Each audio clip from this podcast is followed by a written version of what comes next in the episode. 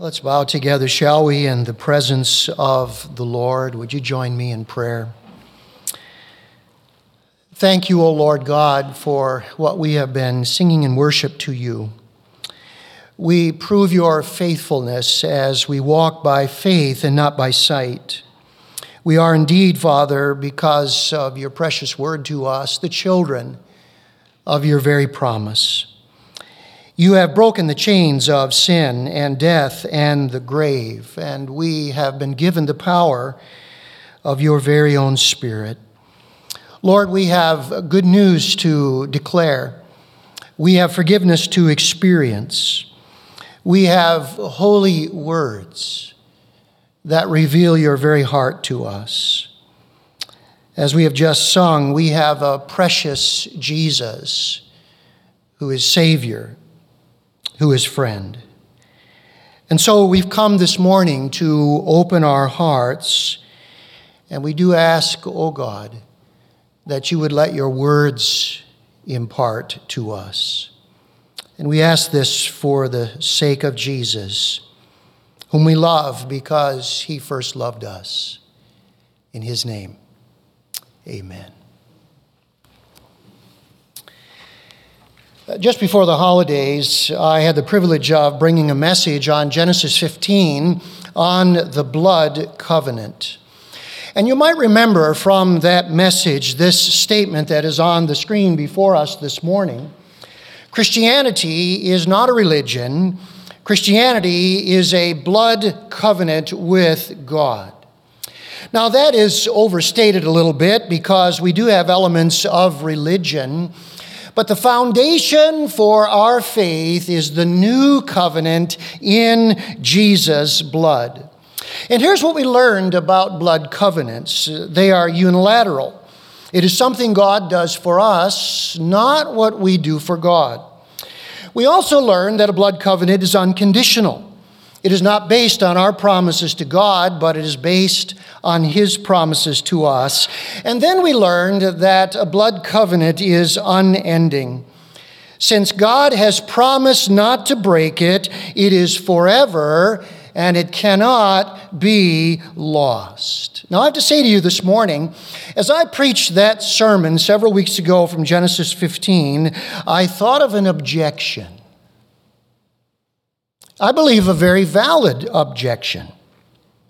If all this is true, it sounds sort of like I can live as I please without any eternal consequences. By the way, that objection has always been brought against the doctrine of eternal security, that it's a license to sin. Uh, when my parents were young Christians, they began to learn about their security in Christ. And they shared that security in Christ with their pastor's wife.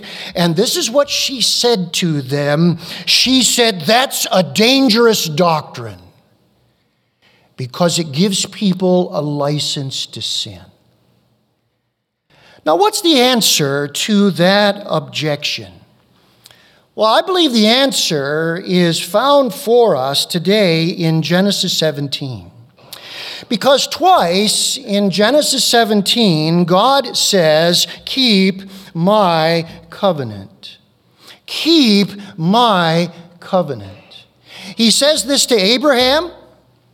He says this to Abraham's descendants. And he says this to all of us who are believers in Christ today. In fact, there is a very important lesson here in Genesis 17 that is so critical for us to learn and understand. Here is the lesson a covenant relationship always leads to covenant responsibilities. A covenant relationship always leads to covenant responsibilities. You see, we must always keep truth in balance. Yes, our covenant with God is forever. No, our covenant is not a license to sin. A covenant with God will always change us if we have come into that blood covenant with the Lord Jesus Christ by faith. Now, this morning, I want you to take your Bibles and turn with me to Genesis chapter 17. And as we continue this series in the life of Abraham, I want us to notice that this chapter answers two questions for us. The first one is what is our covenant responsibility? What is our covenant responsibility? And I want you to look with me as I read verses 1 and 2, and you will notice that God made it very clear to Abraham and it's very clear to you and to me. Listen to what the Bible says. When Abram was 99 years old, the Lord appeared to Abram and said to him, I am God Almighty. Walk before me and be blameless, that I may make, and we take the word there as confirm, my covenant between me and you, and may multiply you greatly. What is our covenant responsibility? Very clear, isn't it? Walk before me and be blameless. Walk before me and be blameless. God is saying this Abram, you and I are in a covenant relationship. I'm getting ready now to confirm this covenant. Here's what I want from you walk before me and be blameless. Now, when I read that expression, walk before me, it gives to me a very vivid, very vivid image of a pet on a leash being walked by an owner. Uh, there are two ways that you can walk a dog. The leash is taut because the dog is pulling on that leash for all it wants wanting to go its own way.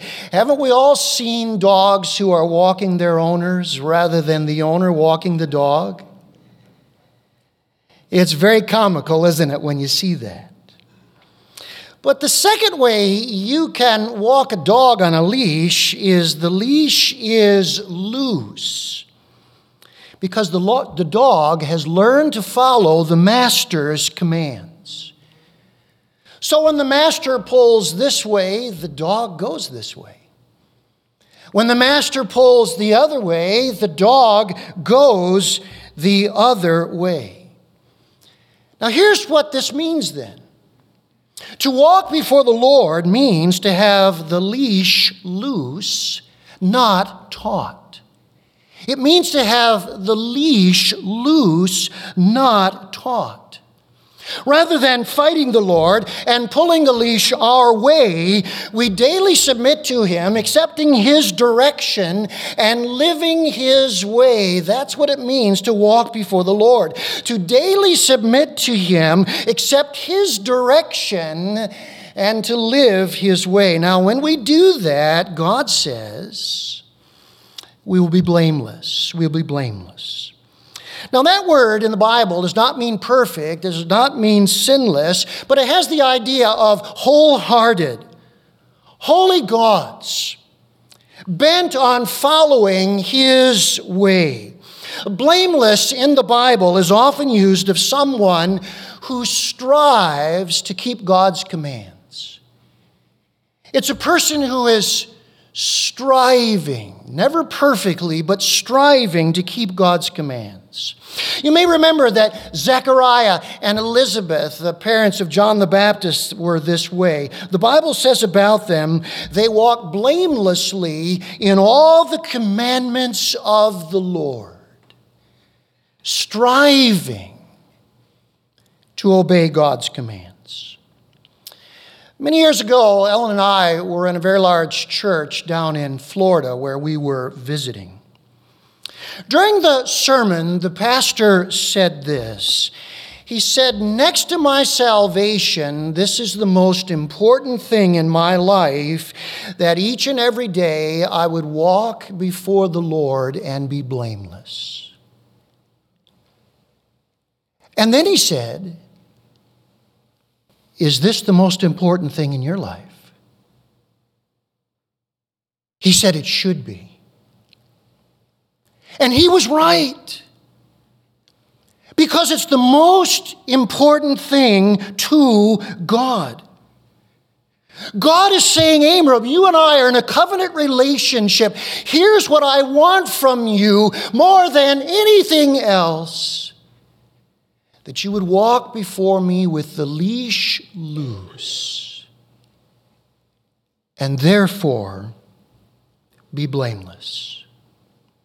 Brothers and sisters, this is the most important thing for us as a spouse, as a parent as a child, as an employee, as an employer, as a church member, as a Christian, the most important thing that we would walk before God and be blameless. Well, now, if you're like me, you have this question that comes to your mind How? I see the what but how do I do this? The beauty of the Bible is it not only tells us what to do, but it tells us how to do it. The Bible not only gives us commands, but also practical helps to the commands. And so, as we continue in this chapter, we come to a second question How do we fulfill our covenant responsibility? How do we fulfill our covenant responsibility? And God, in speaking to Abraham and to us, gives to us the keys to a responsible life of faith. Look at them this morning. Here they are. There's the motivation key, the holiness key, and the obedience key. Look at them carefully this morning. God is revealing to us what it is that enables us to walk before Him and to live blamelessly. It is in these three keys in our Christian walk. What's interesting is in this chapter, there are five discernible speeches of God to Abraham, more than in any other chapter in the Abraham narrative. Three times in this chapter, Abraham's age is listed 99, more than in any other chapter that his age is mentioned. You know what this is? This is Scripture's way of saying to us, this is important. This is critical. Don't miss this. And so this morning, let's look at the motivation key. And then next Sunday, we will look at the holiness key and the obedience key. Follow along with me again in your Bibles, starting at verse 3. And let me read down to verse 8 and notice what the Bible says. Then Abram fell on his face. Oh, shouldn't we do that this morning? He fell on his face. And God now picks up the second of the five speeches. Behold, my covenant is with you, and you shall be the father of a multitude of nations. No longer shall your name be called Abram, but your name shall be called Abraham, for I have made you the father of a multitude of nations. I will make you exceedingly fruitful, and I will make you into nations, and kings shall come from you. And I will establish my covenant between me and you and your offspring after you throughout their generations for an everlasting covenant to be God to you and to your offspring after you. And I will give to you and to your offspring after you the land of your sojournings, all the land of Canaan, for an everlasting possession, and I will be their God. Now, in this chapter, four new names are given to us. And these four new names are designed to motivate us to walk before the Lord and to be blameless. The focus of this chapter is the expansion of the promises of God to Abraham. What have we learned?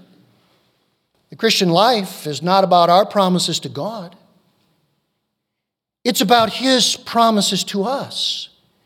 The praise team was right as they sang and we sang. We stand on the promises. You want to be motivated in the Christian life? Learn the promises of God. Learn the promises of God. That will motivate us more than anything else as we seek to walk before the Lord and be blameless. Now, here's what we can do in the message this morning we can look at these new names. We can understand uh, what this means for the promises. And then, because the New Testament applies this to us as believers, we can see the application for us today.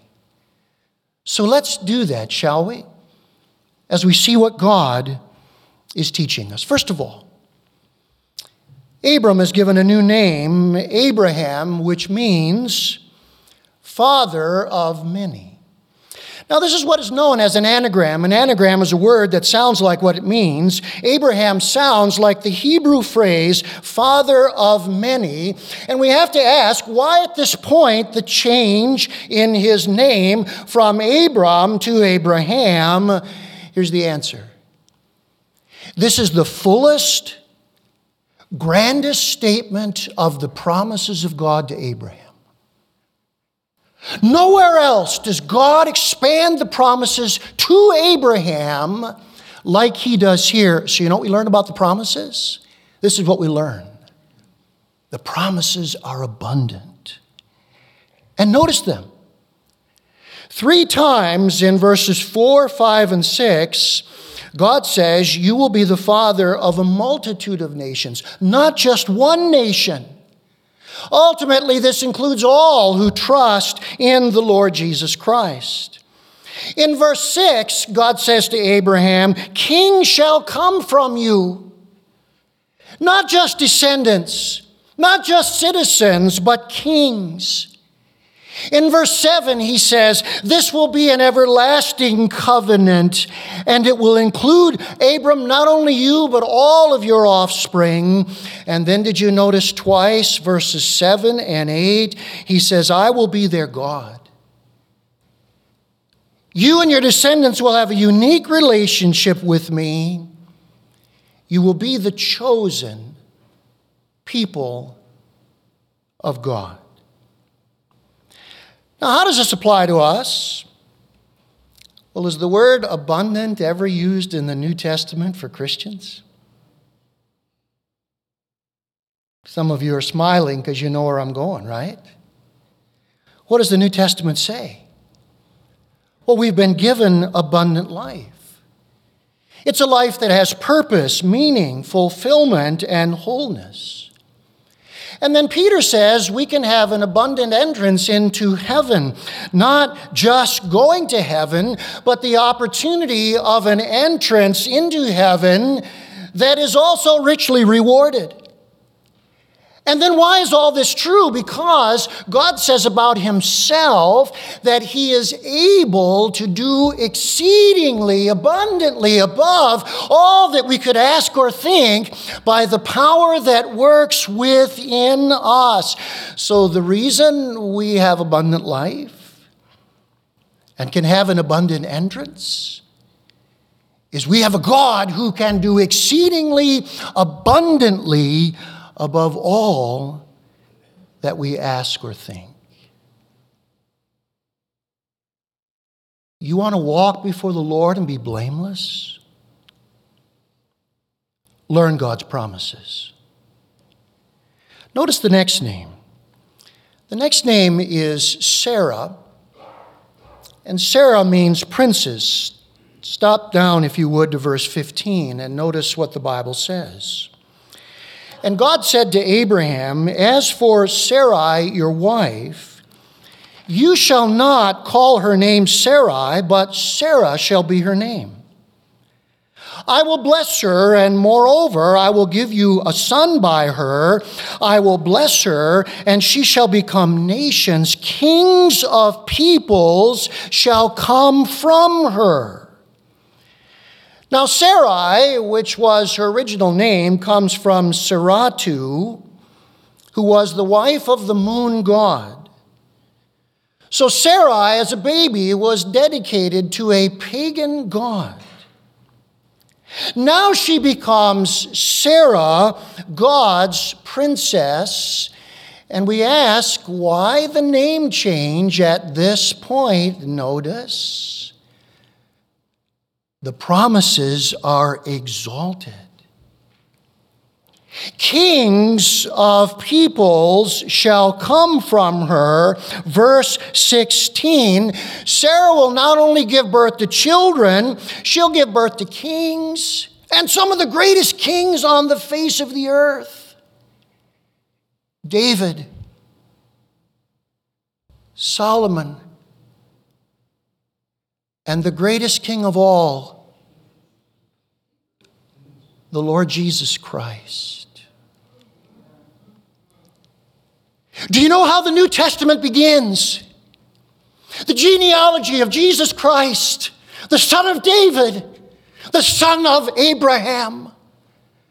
Brothers and sisters, it's breathtaking. It's breathtaking. Now, what does the New Testament say to us when we believe in Christ? We receive his exalted, exalted status. Look what the New Testament says. We are made alive with Christ. He comes to live within us. We are raised up together with Christ. We're given his very resurrection life. We are seated with Christ in heavenly places. The Bible says we are already co heirs with Christ.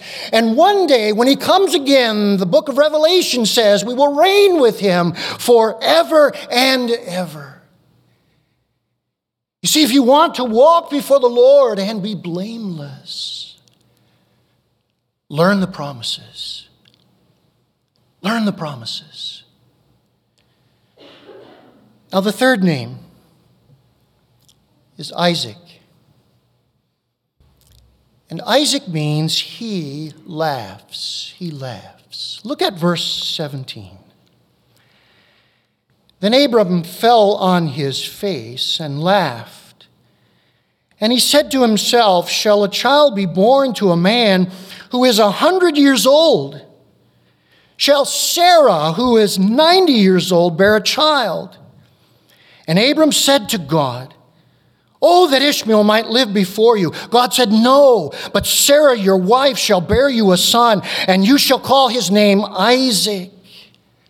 Laughter.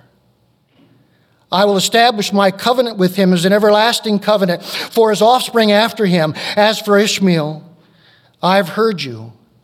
Behold, I have blessed him and will make him fruitful and multiply him greatly. He shall father twelve princes, and I will make him into a great nation. But I will establish my covenant with Isaac, whom Sarah shall bear to you at this time next year.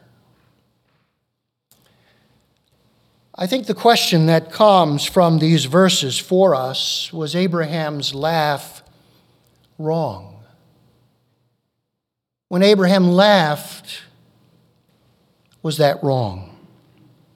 Sarah's laugh in the next chapter, chapter 18, was wrong because God rebuked Sarah's unbelief. But did you notice here there's no rebuke of Abraham's laugh? You know what that tells me? This is a laugh not of unbelief, it's a laugh of wonder.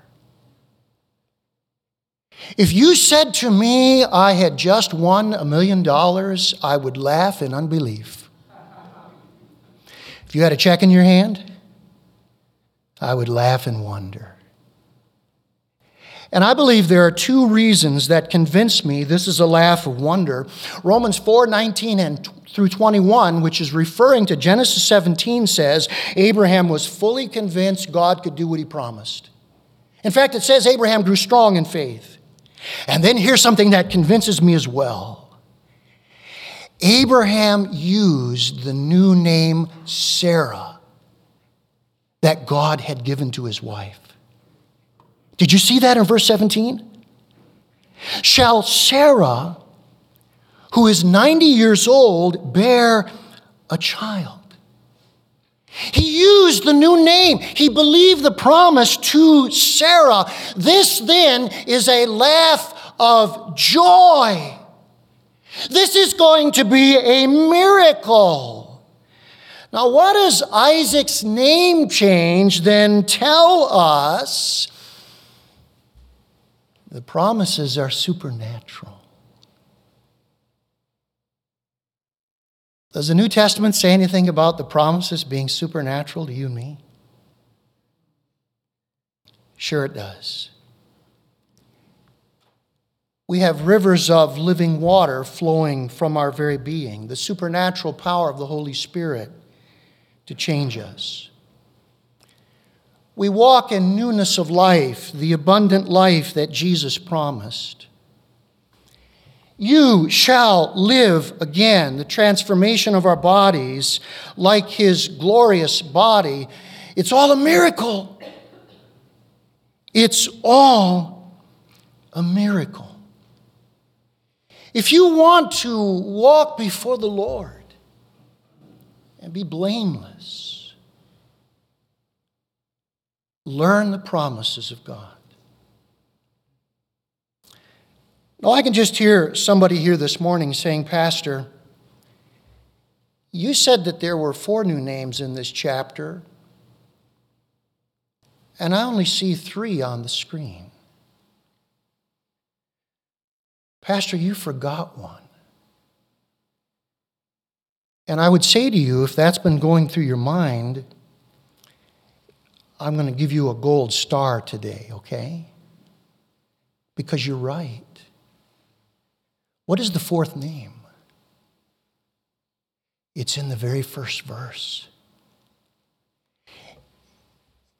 It is the name El Shaddai,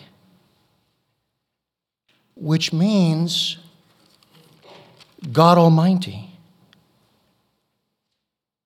The Lord said to Abram, verse 1, I am God Almighty. The Hebrew is El Shaddai. Walk before me and be blameless. Abraham, Isaac, and Jacob all knew God by this name, El Shaddai. This is the first time it appears in the Bible. Genesis 17:1. And we ask the question, why here for the first time and I think it's so absolutely clear. You can't have a 99 year old father of many and an 89 year old princess who gives birth to a son called laughter unless you have an El Shaddai, right? And you can't have an abundant life with a position of being set in the heavenlies given by a supernatural Holy Spirit who will one day glorify our bodies unless you have an El Shaddai, right?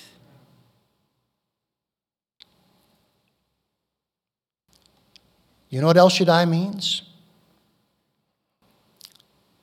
The God who makes things happen by his majestic power and might. El Shaddai, the God who makes things happen by his majestic power and might. And before you have an Abraham, father of many, before you have a Sarah, princess, before you have an Isaac, he laughs, you have an El Shaddai, God Almighty. And whoever knows this God by faith, it is this God who enables us to walk before Him and be blameless. See, if we want to live that kind of life, learn the promises of God. Let's bow together, shall we, in prayer.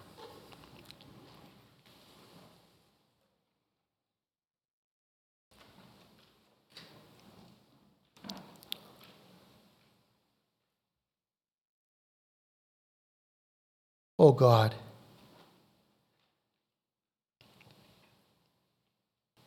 how rich we are.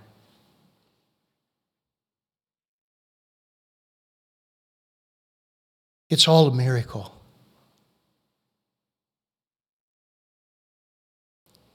Your abundance, our exalted status in Christ. The supernatural work that has brought us to the Savior. And continues every day by the presence of the Holy Spirit. Until we are taken to glory and transformed in a moment, in the twinkling of an eye, so that our corruptible bodies become like His incorruptible, glorious body. Lord, how could we ever think that all this is a license to sin? How could we ever, knowing what you have granted to us in this new covenant in the blood of Jesus Christ, would not call forth from us a desire, a passion, each and every day to walk before you and be blameless. Thank you that it is all of you, El Shaddai, the Almighty God. For Jesus' great and wonderful sake. Amen.